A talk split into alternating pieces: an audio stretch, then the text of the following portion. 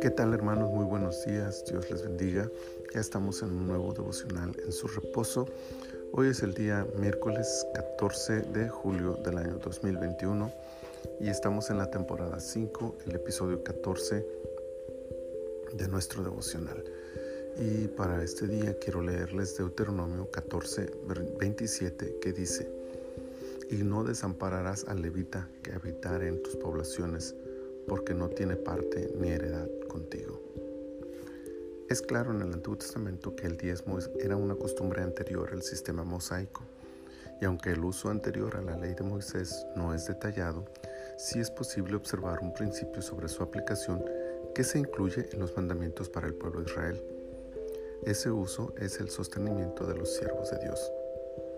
Debe reconocerse que en el sistema levítico existe toda una serie de recursos para la manutención del levita y el sacerdote, pero definitivamente los diezmos están directamente relacionados con esos ministerios, pues el sentido general de este capítulo incluye el tema en los versículos 27 al 29.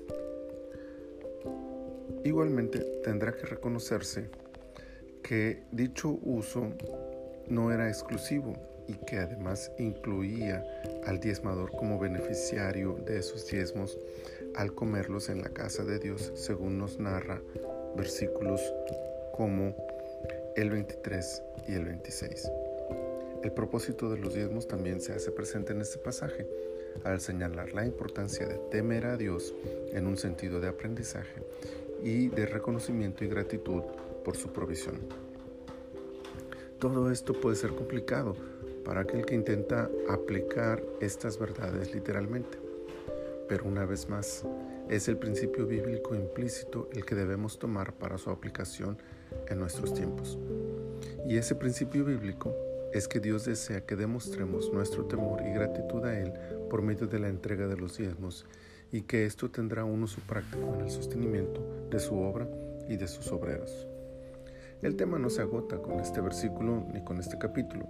Sin embargo, un corazón agradecido, temeroso de Dios y convencido de su dependencia divina, hará bien en participar del sostenimiento de la obra de Dios con sus bienes y en gozarse al proveer materialmente para el ministerio que le provee bendición espiritual. Eso incluye sus diezmos.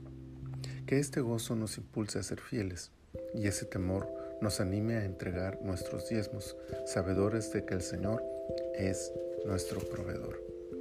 Muchas gracias, Padre, por este día y gracias por esta palabra. Ayúdanos, Señor, a entender mejor tu escritura, a interpretarla correctamente y a aplicarla sabiamente en nuestras vidas. Que este principio, Señor, el temor de ti y nuestra dependencia de tu provisión, sea lo que nos inspire y nos anime, Señor, a proveer de nuestros recursos para el sostenimiento de tu obra y a gozarnos en ellos, Señor, para alabanza de tu nombre. Señor, muchas gracias. En tus manos ponemos este día y te pedimos que nos bendigas a cada uno de nosotros. Gracias en el nombre de Jesús. Amén. Mis amados hermanos, el Señor sea con cada uno de ustedes, les acompañe, les bendiga y les guarde donde quiera que estén.